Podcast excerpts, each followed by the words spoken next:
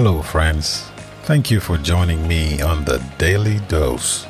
Hello, friends, and welcome back to a new lesson, Lesson 5, October 23rd through the 29th. This week's lesson is entitled The Stranger in Your Gates. Let us pray.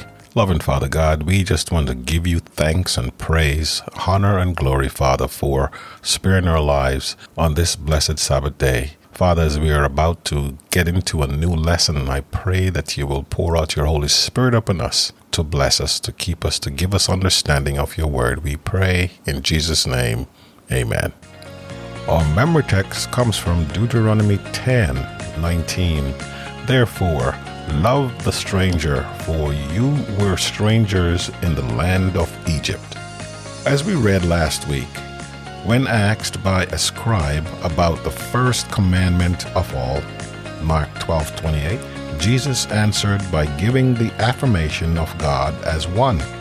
And then he said, "And you shall love the Lord your God with all your heart, with all your soul, with all your mind, and with all your strength.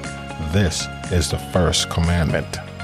However, Jesus continued talking then about the second like it, Mark 12:31, something that the scribe hadn't asked about. Nevertheless, Jesus, knowing how important it was, said, "And the second like it is this: you shall love your neighbor as yourself. There is no other commandment greater than these." No commandment greater than these?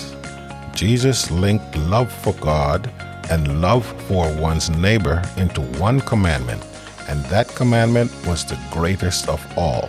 Again, Jesus wasn't coming up with something new, something that the Jews hadn't heard before. Instead, the call to love Him supremely, the idea of loving one's neighbor, and of loving other people as a way to express our love for God was, yes, taken from the book of Deuteronomy. The story of God renewing His law on new tablets is a story of God's grace and patient love for Israel. In ancient times, when a covenant was broken, the renewal of the covenant involved the preparation of new treaty documents. It is against the backdrop of the shameful event of Horeb that Moses urges Israel to renew its covenant and to prepare a new oath of allegiance in which God's requirement for his people is specified. These verses bring together various themes around the principle of love, namely love for the Lord, the first commandment, love as a response to God's love and forgiveness, love for one's neighbor, and more specifically, love for the stranger, the second commandment. But God loved him or her.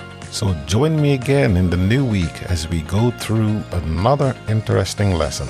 Tomorrow's episode is entitled Circumcise Your Heart. Father God, we invite you into our lives. We ask, Father, that you will prepare us for this new week. Go before us, Father.